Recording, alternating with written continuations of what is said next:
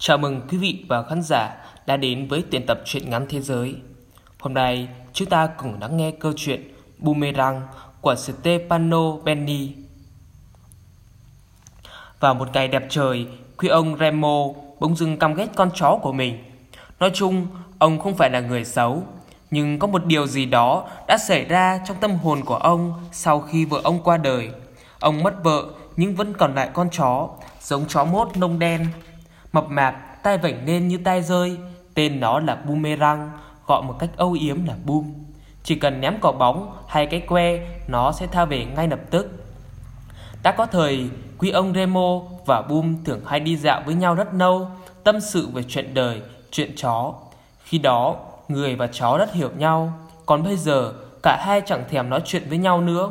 Ông chủ ngồi trong ghế bành, mắt nhìn vào thinh không, còn Boom nằm khoanh tròn ngay dưới chân, nhìn ông chủ với một tình yêu say đắm bất tận. Nhưng chính cái ánh mắt toát lên trong lòng trung thành tuyệt đối và niềm tin mù quáng đó lại làm ông Remo vô cùng bực tức. Trên cái hành tinh khốn khổ này, cuộc sống được hình thành nên bởi sự mất mát, cô đơn và những nỗi đau. Vậy thì con vật kỳ quái kia được cái thích sự gì mà lúc nào cũng ve nguội đuôi, kêu ăn ẳng thích thú, làm cho căn phòng hoang vắng lúc nào cũng tràn ngập một tình yêu nông ná. Thoại đầu, ông Remo không cho con chó ăn nữa. Có lần, ông bỏ đói nó hai ngày liền, nhưng Bum vẫn thể hiện lòng trung thành của mình với ông chủ. Khi ông chủ ăn, con chó không xin sỏ gì cả, thậm chí cũng không lại gần bàn ăn. Bum chỉ nhìn ông chủ bằng ánh mắt tò mò thoáng qua, như muốn nói, không sao, nếu ông chủ ăn no thì coi như tôi cũng no. Và khi ông chủ cố tình nhanh, nhóp nhắp thì ánh mắt của Bum lại càng trở nên dịu dàng hơn. Cuối cùng thì người ta cũng cho nó ăn, nhưng nó không vội vàng nao đến cái đĩa của mình như một con chó điên. Ồ không, nó chỉ nhìn như từ tốn, ngoe nguẩy đuôi tỏ ra biết ơn, như muốn nói, nếu ông bắt tôi nhịn đói, có nghĩa là ông có lý do chính đáng để làm điều đó.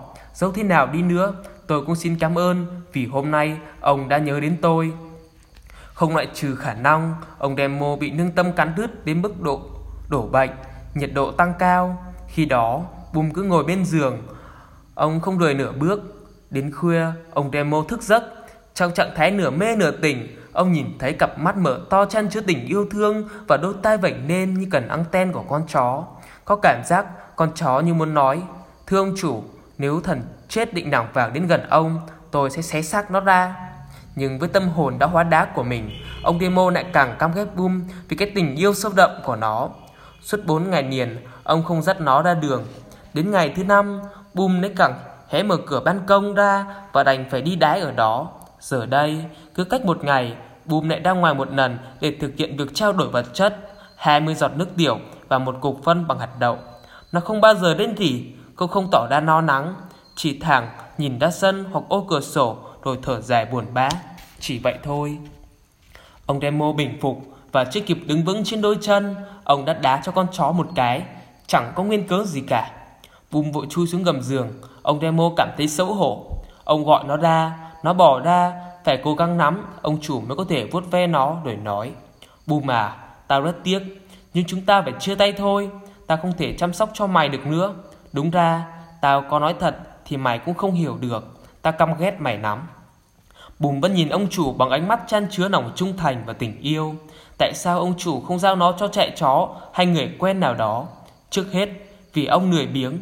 Ngoài ra, ông còn những lời chăn chối của người vợ quá cố. Demo, nếu em chết, xin anh đừng rời bỏ Boom. Khi ấy, ông Demo đã nổi giận. Tại sao cô ấy lại có ý nghĩ như vậy cơ chứ? Con chó là cái gì đâu? Nhưng bà Dora đáng thương biết rõ chồng mình. Ông ấy có thể là người nhân tâm. Ông Demo coi cái chết của vợ là một sự phản bội. Ông muốn trả thù lại số phận bằng cách phản lại con chó. Và thế là ông Demo ngồi vào xe ô tô, chở Boomerang ra ngoại ô. Trước kia, ông đã nhiều lần đưa con chó đến đây để cho nó chạy thoải mái.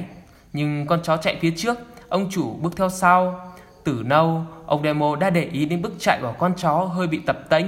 Cứ chạy được khoảng 10 bước là nó lại phải nhấc chân sau lên như là đang chạy trên than đỏ vậy.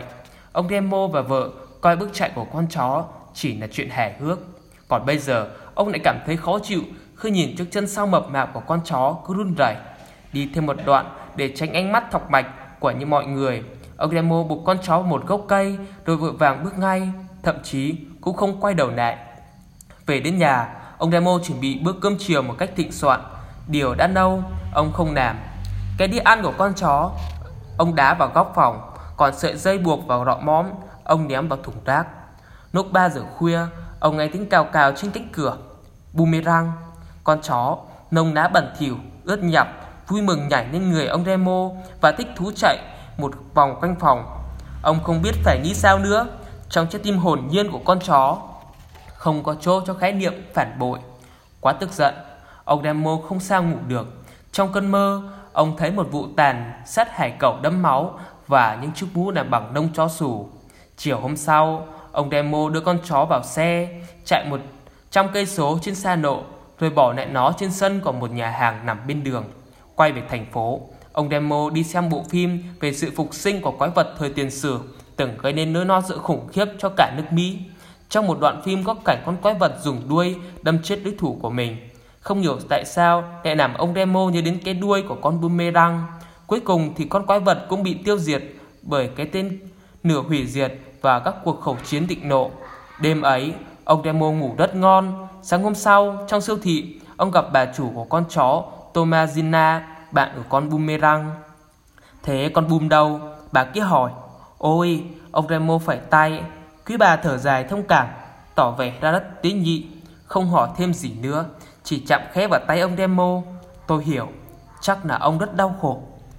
Còn nói gì nữa? Vừa xách đưa hàng bước lên cầu thang, ông Demo bỗng nghe thấy âm thanh rất quen thuộc, không thể nào nhầm lẫn vào đâu được. Tiếng móng chân cào trên nền nhà bằng đá cẩm thạch. Boomerang đã chờ ông sẵn trên chiếu nghỉ cầu thang. Ông Demo vào phòng vệ sinh, chốt cửa lại và ngồi trên bàn cầu suốt cả đêm. Qua tấm kính mở, ông nhận ra hình bóng bất động đáng ghét của Boom. Lúc rạng đông, con chó tỏ ra nao nắng, lại bắt đầu nên chân cào cào vào cửa kính. Cút đi, đổ xúc sinh. Ông Demo hét lên. Con chó Boom với vẫy đuôi, mừng quá, ông chủ vẫn còn sống. Kính thưa quý ông bà và anh chị em, trong cuộc sống của mỗi người chúng ta thì đôi khi chúng ta mất mát đi một điều gì đó. Và đối với nhiều người thì chúng ta không thể thoát ra được khỏi sự mất mát đó. Và chúng ta quên đi rằng bên cạnh mỗi người chúng ta còn có những người khác cũng đang yêu thương và chăm sóc no nắng cho chúng ta. Chúng ta cần phải thoát ra được khỏi những sự mất mát đó và tiếp tục sống cuộc sống của chính mình. Và trong câu chuyện này, thì ông Remo sau khi mất đi người vợ, thì đã không còn thiết những sự gì trên đời. Ông căm ghét con chó mà trước đây ông tưởng rất yêu thương, và ông coi cái chết của người vợ như là một sự phản bội. Có lẽ trong cuộc sống chúng ta cũng có những sự mất mát như vậy.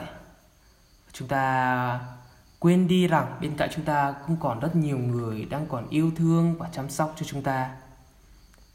Chúng ta hãy sống tiếp một cách thật là yêu thương.